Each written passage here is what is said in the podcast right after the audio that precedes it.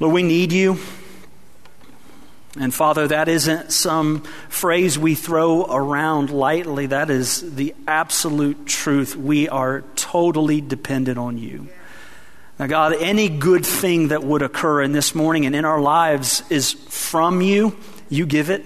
It is through you by the power of your Holy Spirit, and it is to you for your glory. And we ask that you would do a work among us that only you can do. And Lord, you would stir our hearts to love and live and proclaim the gospel of Jesus. And Father, we recognize we're not the only church family in this community. We're not the only part of the body of Christ that's at work in Merritt Island. And so I pray for the family of faith at Island Community that they would experience a renewal of the Holy Spirit's power and the truth of the gospel. Father, I pray for Pastor Paul that you would encourage his heart today, that not only as a shepherd of the flock of God, but as a husband, Father, as a, as a man, that he would be encouraged by the good news of Jesus Christ that's for him, that he would stand firm in the truth of who you are and who He is in Jesus. Lord, be glorified in Him. And for all the churches of this community, we pray for the gospel of Christ to permeate our hearts and souls and to advance into this community, pushing back the darkness by the light of truth that is found only in Jesus Christ. Lord, we ask in this time of teaching that you give us eyes to see and ears to hear what you would have to say for us in this morning. And Lord, we pray these things in Jesus' name. And all of God's people say, Amen. Amen. If you have your Bibles, turn to Romans chapter 15. Romans chapter 15.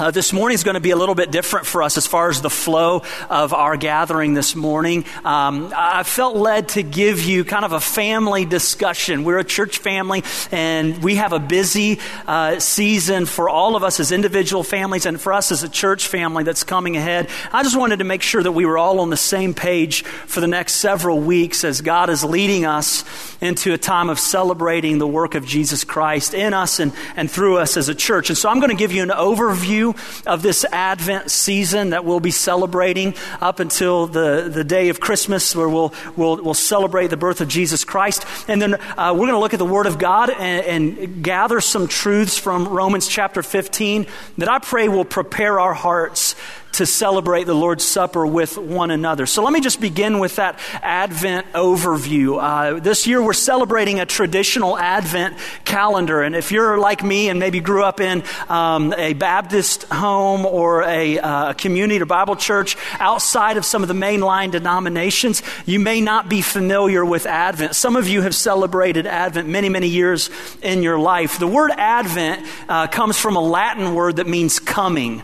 And so Advent is a season that's set aside to celebrate and, and prepare our hearts to celebrate the coming of Jesus Christ. And remember, there are two comings that we are celebrating at Advent. We're celebrating 2,000 years ago when God in the flesh came to earth in the form of a child, and his name was Jesus. His name is Jesus, and he lived a perfect life and died death in our place and rose again from the dead. We're celebrating that coming at Christmas, right? I hope you are. If not, you're, you're, not celebrating Christmas, okay? So we're celebrating that coming, but we want to remember that there's another coming that's coming, right? Jesus is coming again, right? You should be excited about that.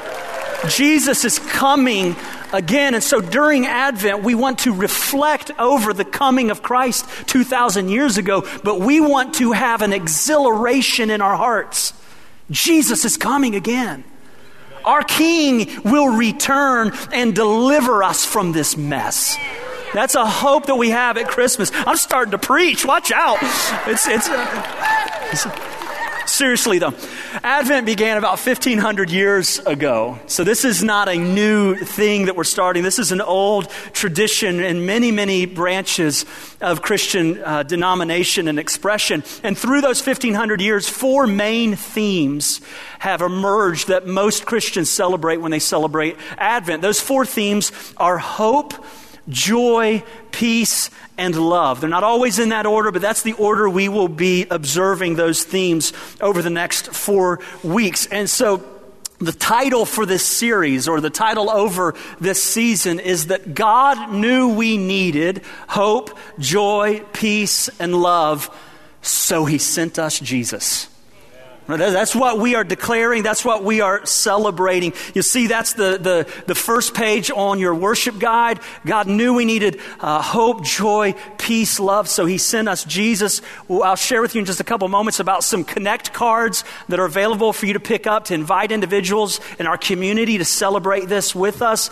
That title is on those connect cards. We're, we're celebrating the fact that God has sent us the true source of hope, joy, peace, and love, and that source is a person named Jesus. And I want to encourage all of you as we go through these next few weeks that you would, you would emphasize those themes in your home. Now, as the Holy Spirit leads you, you uh, give expression to this, uh, but I want to encourage you, families, couples, individuals, to at least set aside one night during your week to meditate over the theme that we'll be studying on that given week. And so, uh, for the coming Sunday, we'll be celebrating hope, and in the following week, as you reflect not only over the message that we'll be sharing out of Colossians 1:27, Christ in you, the hope of glory. That's what we'll talk about next week. I want to encourage you to be thinking in terms, how can I pass this truth on to my children? How can we celebrate this truth as a family? In our, our small groups, in our Sunday school classes, in children's ministry, we're going to be emphasizing those themes. And so it shouldn't be a large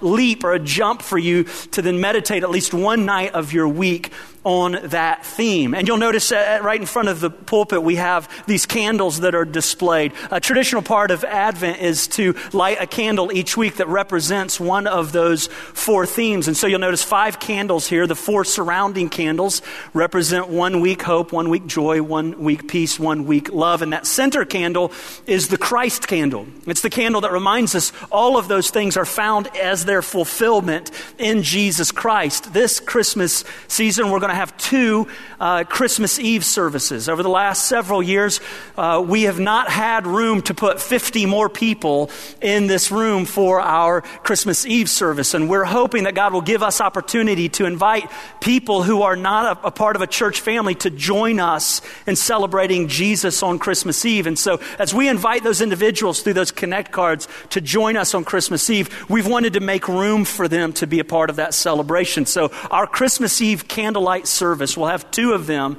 this year. And I want to encourage you not only to make that a part of your family celebration, but invite maybe your five, some individuals in your community, at your workplace, members of your family that may be inclined to join us in celebrating Jesus. On Christmas Eve, we'll light that center candle as the start of our candlelight service, or the culmination of our candlelight service to represent at Christmas, we're celebrating the fact that the light of truth, the light of Jesus Christ came into this world. We're celebrating him. And now we not only know that uh, Jesus Christ came into the world as the light of the world, we know that he left his light to dwell in us, right?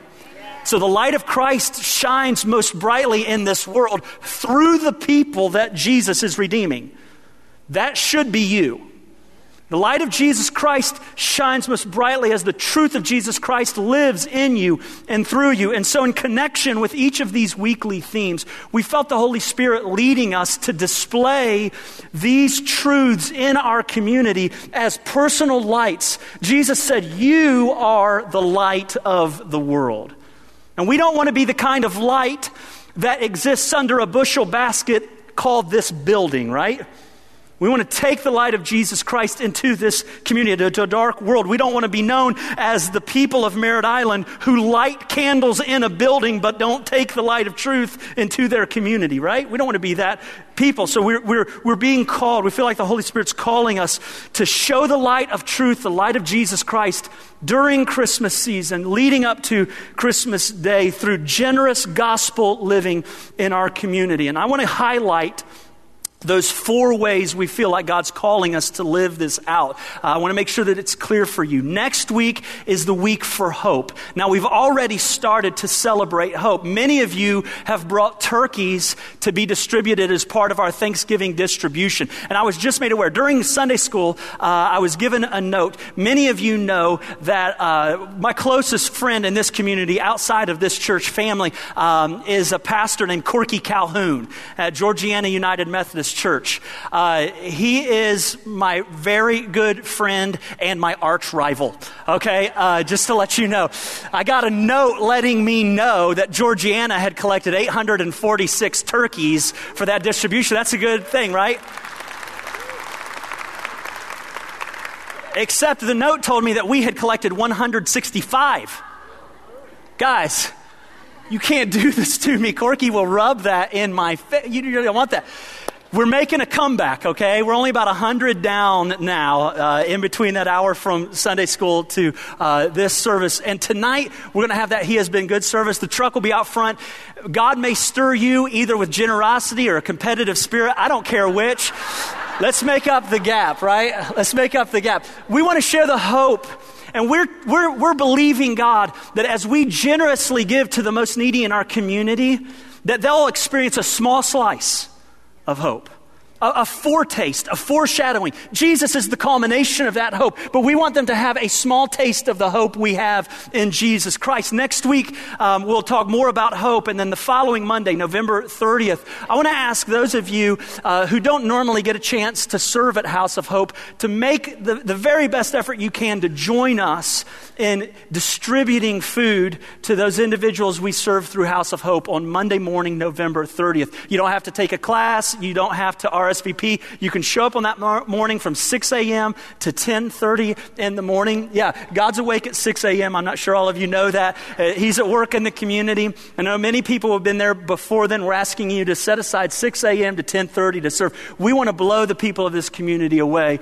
with the hope of Jesus that dwells in us that we desire to share with them. So that's the week of hope. The following week is December 6th, and we're going to be celebrating joy. And Christ has given us abundant joy, right? He, he said He came that our joy would be fulfilled and complete in Him. Several weeks ago, we, we shared with you that we had approached one of our local schools to ask them how we could serve them, how we could bring joy to the students, to the faculty, to their school families. We were thinking maybe they would say, hey, there's some underfunded classrooms. There are some ways that we could maybe host like a field day that would be the mother of all field days to blow those kids away. That leadership team at Mila Elementary Elementary said the one thing that would bring joy to their, their children, to their faculty, is if we would give a memory to a little boy named Blake. That's all they asked. Would you give a memory to Blake and his mom? And then they shared Blake's story. Blake is a third grade boy, nine years old, who recently had a kidney transplant. And for some unknown reason, Blake's body is rejecting the kidney that he received. His mom is a single mom who works at Merritt Island High School. Every night she has to come home from working her job and she has to give in home dialysis to her third grade boy just to help him continue in the life that he has. Um, we we felt that God was calling us to respond to that request. Not to impose our desires on them, but to take them up on what they said. Here's what you could do. So here's what we're doing for little Blake. Uh, December 14th, we are going to be hosting uh, Blake's block party. Uh, Blake's block party is going to be a night where we raise funds. Unashamed, we're going to ask people to donate money to Blake and his mom, Tracy, to offset mounting financial uh, debt that they've experienced as a result of Blake's illness. You guys can see the, uh, the logo there behind us. It will be on Merritt Island High School's football field. We're seeing Merritt Island High School, Mila Elementary. Several businesses have joined with us Chick fil A and Sonny's. Just because I go there all the time, we have to leverage that sometimes. Hey, you guys scratch our back backs a little bit. We're sending you some business. They have generously agreed to provide food that we'll purchase, but they'll give all of the proceeds to Blake and Tracy, his mom. And then we feel led as a leadership team that we as a church family will write a substantial financial gift to give to them, to join with all of the donations that are brought in at that gate, to join with all of the proceeds from the food that is purchased there. That's going to be a party for Blake, his friends, the people of this community, bounce houses, games, things for us to do as a community that we want to knock uh, the, the foundations of this community in a generous act toward this family. We're also partnering or trying to partner with Nemours Children's Hospital. Nemours has agreed to try and assemble a mobile donor screening. It's the first time they will ever have done this, but a donor screening for anyone in our community who's willing to have uh, their, their blood work tested to see if they may be a potential donor for a new kidney for, for Blake. We'd love to see God work. And there have already been many of you who've said that you're willing to do that as a gift to Blake and his mom. I want to encourage you to be praying through that. And, and we're, we're also going to see uh, if God is going to allow us. We're working on some things even right now that are in the works to give them a trip locally that they would be able to take. Uh, they can't travel far because of some of Blake's health issues, but to give them an all expenses paid trip that Blake and his mom can spend to make a memory with one another. And so that's December 14th. Um, with this logo or the logo that was behind us, we have these connect cards. It says Blake's block party. It has the essential information for that evening. I unashamedly want to ask you would you hand these out generously into this community? Would you invite all of the people that you know that you're in relationship with to join us on December 14th to knock the socks off of this family and let them know what greater memory could we have for this family than that a whole community would rally around a nine year old boy who may be facing his last Christmas? Would you do that? And our team wondered can we have two different Connect cards? Will it be confusing for the general masses? I want you to know that I firmly placed my vote with you. I said, I think these people are smart enough to handle two different Connect cards. You guys can do this, right? So, Blake's Block Party, invite people unashamedly to be a part of that event and know that there are also these Connect cards that say, God knew we needed hope, joy, love, peace, and so He sent us Jesus, and then it has an invitation to our Christmas Eve service on the back of that. So, that's the week of joy. December 13th, we're going to focus on peace. Uh, we felt God calling us to come alongside a segment of our community. Many of you know that a, a, portion of our nation has, has chosen to paint the men and women who serve in uniform as police officers, as peace officers, to paint them as though they are our enemy. They're our problem. We want the men and women in this community who are part of protecting the peace of this community to know we aren't those people.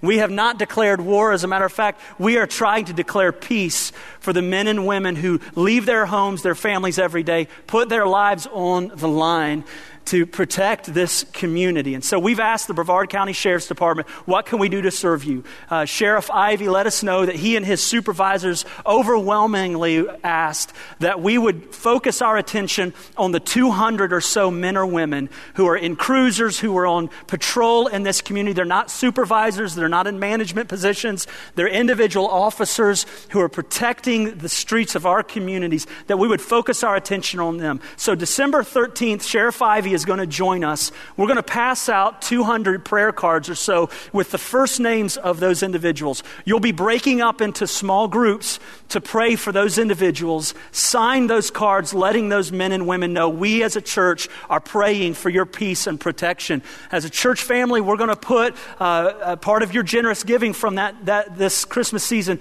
We're going to put $50 Visa gift cards in those prayer cards and with no strings attached, give them away to let those men and women know know we want to give a gift of generosity to let you know we love you, we're praying for your peace and your safety.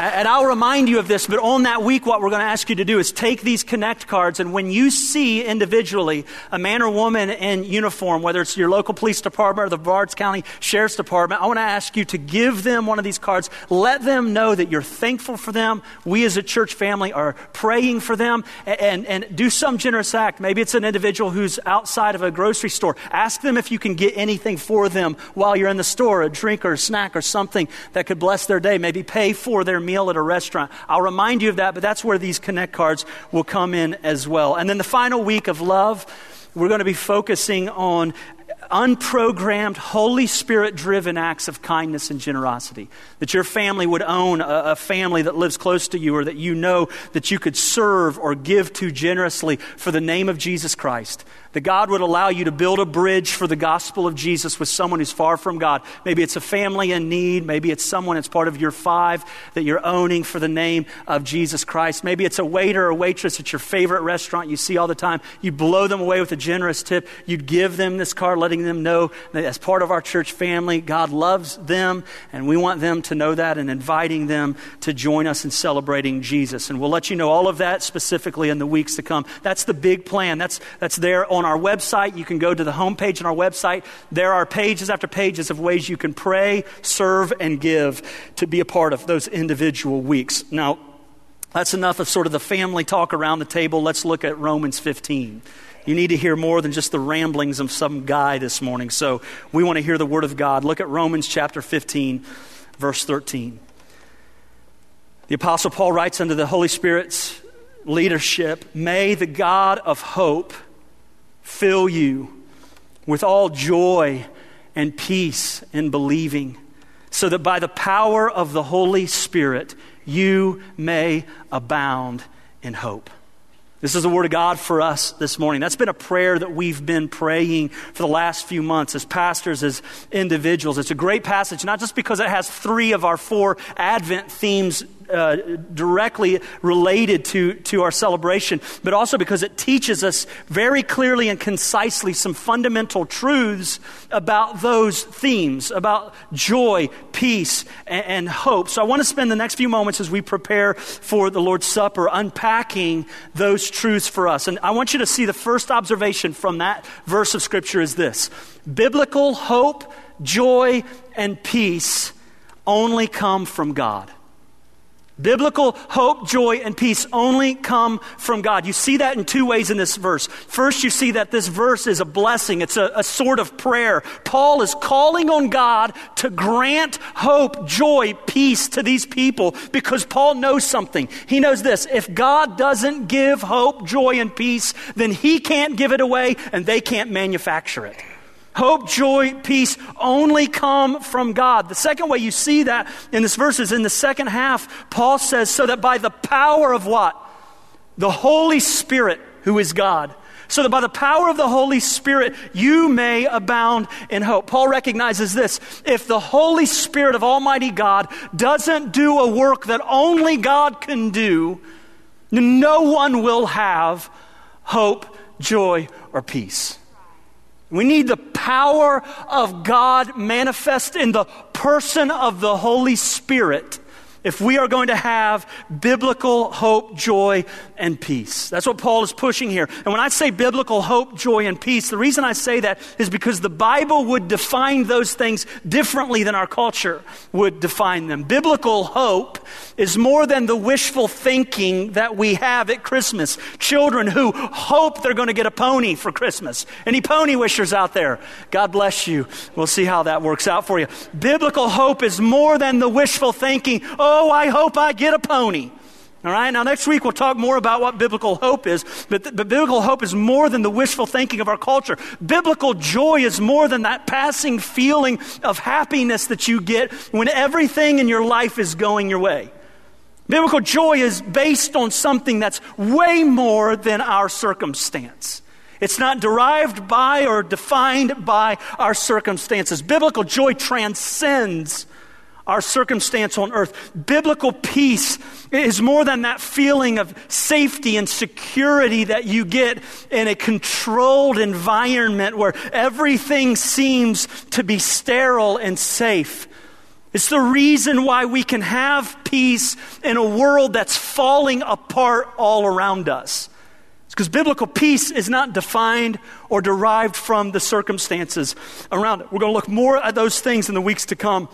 But we need to be reminded biblical hope, joy, and peace are defined by the Bible and derived from God Himself. He's our only hope for joy, peace, and hope. Paul's saying that very plainly. The second observation is this God gives biblical hope, joy, and peace to those who believe.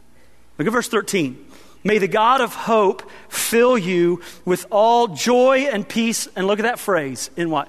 In believing, so that by the power of the Holy Spirit you may abound in hope. Our having hope, joy, peace is found by the power of God as we believe. As we believe, that word believe means to trust, to put your faith in something. Biblical belief is not just the, the mental acknowledgement of something, it's the full dependence on something. And Paul says biblical hope, joy, and peace come as we fully believe, depend, place our faith in something. So the question becomes believe what, right? Place our faith in, in what? What do we need to believe? What do we need to depend on in order to have hope, joy, and peace? You guys know we're entering this season of year where our culture celebrates belief. Every adult is encouraged to believe again right? Every Christmas movie from Polar Express to Miracle on 34th Street is applauding people who believe, believe again, right? But our culture has this really weird idea of faith. We express the importance of faith and not the object of faith. Here's what I mean is that we as a culture have become people who possess faith in faith. It doesn't matter what you believe as long as you believe, right? Just faith in something. I believe in the power of faith, people say. Whether it's faith in God or Buddha or faith in yourself or faith in an old pair of your favorite shoes, whatever you have faith in, that's the point of our culture. The Bible doesn't refer to faith generically. He's not saying believe in whatever you believe. We don't believe in the power of faith. We believe in the power of God right? The, the biblical faith that Paul is talking about here, belief, is belief in objective truth. Believing in reality, clear reality. So, what truths do we need to believe in order for us to be people who have hope, joy, and peace? Well, think about your context here. This is the book of Romans. Paul has written the entire book of Romans to articulate the one and only gospel of Jesus Christ. You remember Romans 1 16 starts out, I'm not ashamed of the gospel, right? And then he goes on to tell us what the gospel is. The gospel is that God is holy and perfect and righteous. In every single way, God is separated from all things that are not God. And that means he rightfully judges sin. He rightfully judges sinners. And then it goes on to say in chapter 3 that all of us are in the category of sinner. All have sinned and fallen short of the glory of God. Every man, woman, and child has sinned against God from the very beginning of humanity. The original relationship between God and man has been broken by sin. We've dishonored His holiness, His righteousness, His value by choosing sin and self over God. And the result of that sin that condition is that we would be separated from God now and forevermore. That we would forever pay for our sin by enduring the wrath of God in a place the Bible calls hell. And that is where the good news becomes good news.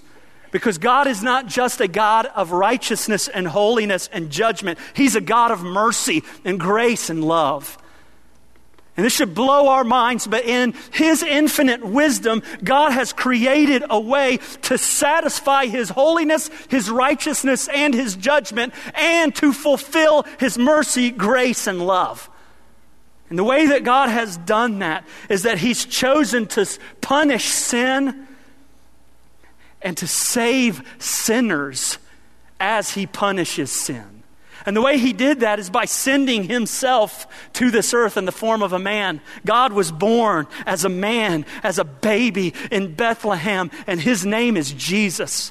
Jesus lived a perfect life that we couldn't live, and he was crucified like a common criminal for that life. And in the death of Jesus on that cross, God worked an amazing miracle. God took the sin belonging to every single person who would ever trust in Christ. The way the Bible says that is God laid on him the iniquity of us all. As Jesus lived and he died, and he died as a sacrifice for our sin, as a payment in our place. He satisfied the wrath of God, the punishment of our sin, and he served as a substitute to die in our place. Anyone who would trust in him, Jesus Christ has lived and died to save. That's a good news. And Paul goes on to say in chapters 5, 6, 7, 8 that when we come to the place where we depend on Jesus, his perfect life, his sacrificial death, his glorious resurrection to remove the penalty and the power of sin from us, when we depend on Jesus to make us right with God, the Holy Spirit unites us with Jesus so that his life becomes our life, his death becomes our death, his resurrection power literally gets to to work in us. And nothing, listen to this, nothing can separate you from the eternal destiny that is yours in Jesus Christ. That's good news, right? That's the gospel. And that good news, 40 of you are so excited. Keep your excitement. Keep your excited, 40. Listen, listen. Jesus started with 12. We'll start with 4. Look back at look back at chapter 15, okay? Look back at chapter 15.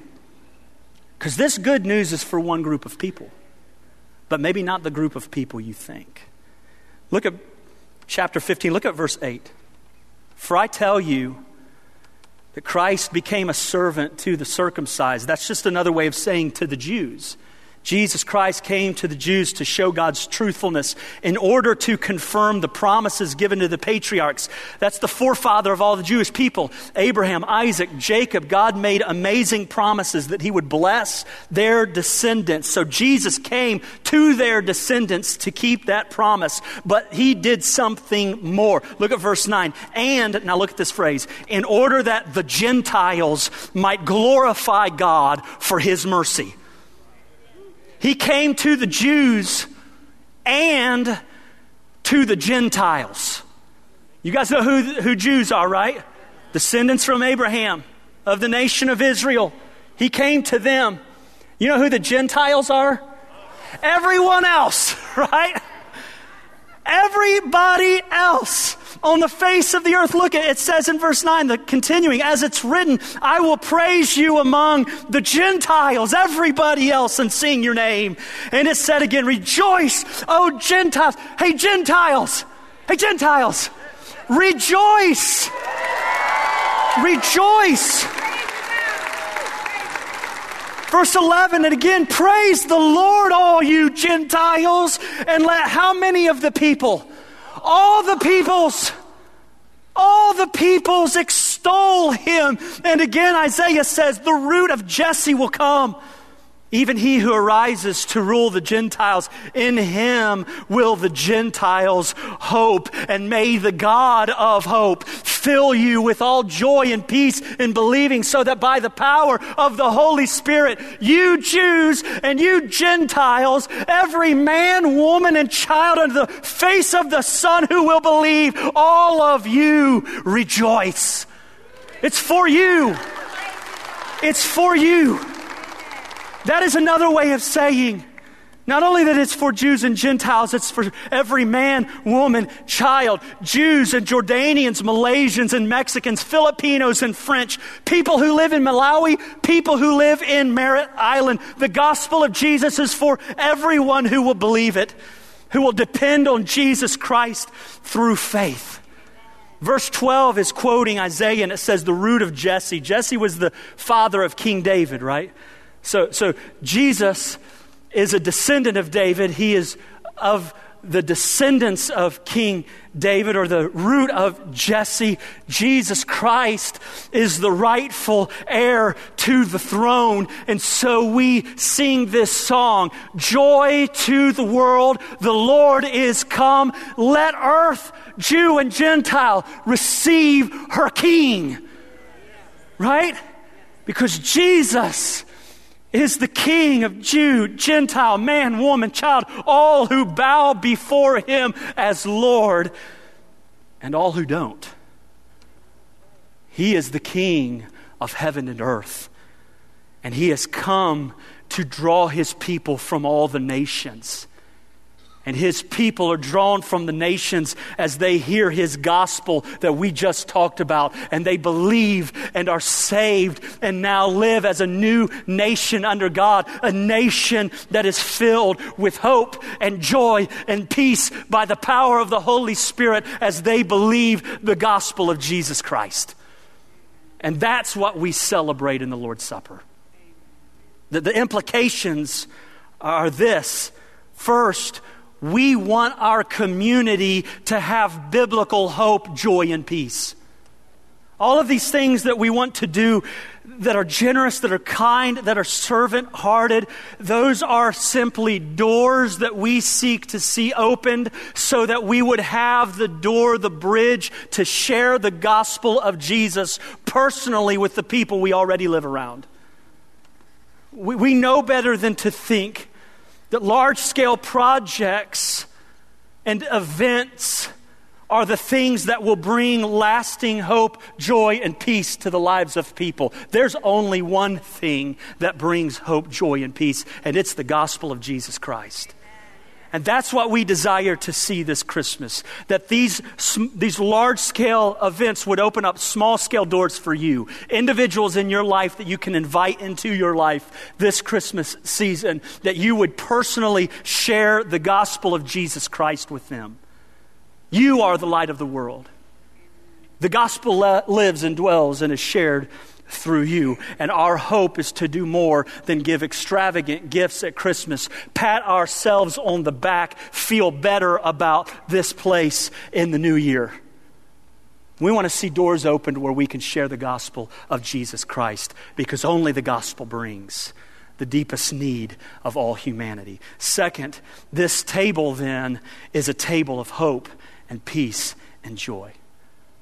It is so appropriate that we would start our celebration of Christmas with the Lord's Supper because we're reminded that God ordained us to have this celebration as a reminder that not only did Jesus come and live as a man, that's what that bread and that, that, that juice represent, that he lived as a man, that he died as a sacrifice for our sins, but we are also reminded that he came not only to give his life among us, but to give his life for us.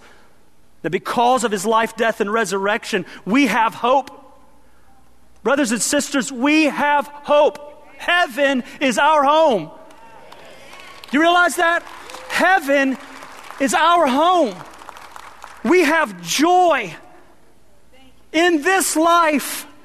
Because no matter what the headlines in the newspapers might say, our great God and Father is working all things together for our good that we would become like Jesus. We have joy. He's making us like Christ.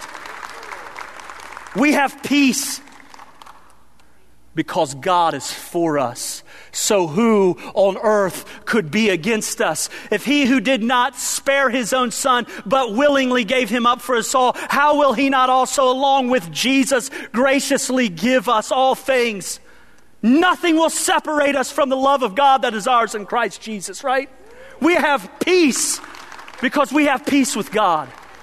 And so as we take these these, this bread, this juice, what we're saying is that we believe that we have faith, that we are depending on what this represents the person of Jesus Christ, who lived the life we couldn't live, who died the death we should have died, who was raised again to new life that now is ours. We believe that, and that is giving us peace with God and one another. It is bringing us joy in the midst of a dark world, and it's filled our hearts with hope that heaven is our home and our King is coming again.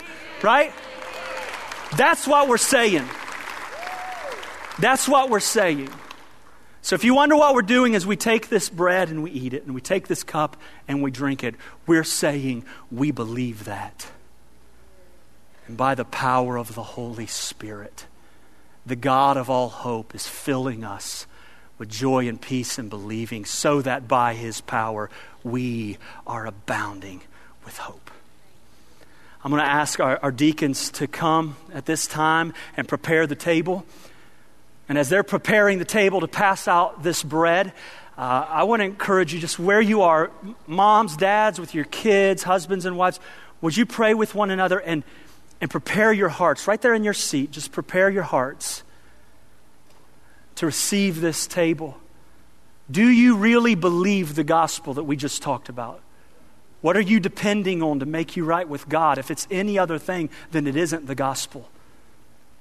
Is your heart filling with hope and peace and joy as you think of Jesus? And would you pray for the power of the Holy Spirit to come over you, to fill you in these moments?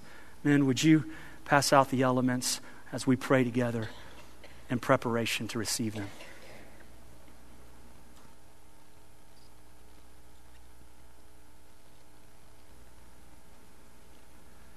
Father, thank you that the eternal God became a man, laid aside what was rightfully his on the throne of heaven, and was found in the likeness of a man as a baby in a manger. Thank you that as a man he lived a perfect, sinless life. And Father, the sin of humanity ran so deep that in the presence of such sinfulness and such love and peace and purity, we as people responded by crucifying him. He was despised and rejected. He came to his own, and his own did not receive him. Father, I, thank you that Christ, in humble humiliation, was obedient in the way that we could not be obedient to the very point of death. Thank you that the Christ we celebrate at Christmas made his way from a manger to a, a cross so that he could bear for us our sin. And this morning, Father, as we take this bread, we say thank you for Jesus. And we believe that Christ's life, death, and resurrection were sufficient as our substitute to satisfy your wrath and to give us new life in him. So, Father, we praise you. We glorify your name as we take this bread representing the life and brokenness of Jesus for our sin. In Jesus' name, amen.